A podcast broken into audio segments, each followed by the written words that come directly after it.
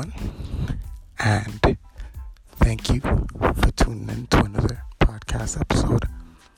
And today's podcast is going to be um, centered around being thankful since it was Thanksgiving here in Canada.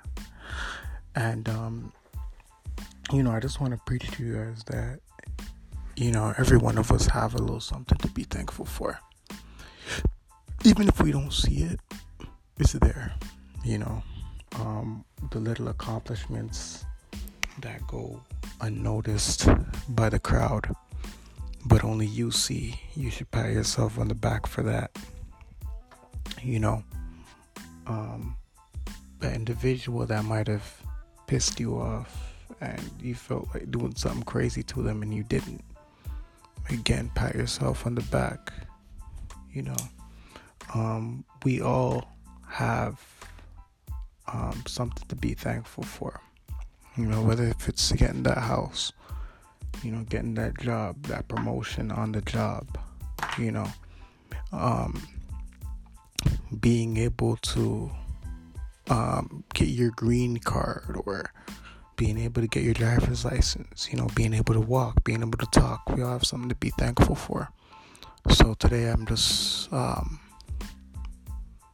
today I just thought I'd make this podcast in particularly centered around being thankful because we do indeed all of us have something to be thankful for.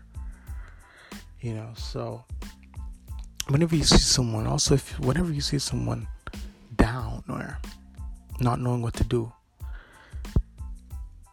please give them a hug. You know, obviously with consent, but you know, um, speak life into them. You know, um, tell, tell them about some things that they should be thankful for. You know, and, and bless them, bless them in any way that you can. But anyways, that's my little short podcast that I want to do today. And uh, you guys go out and go kill it, man. Change is coming. Peace.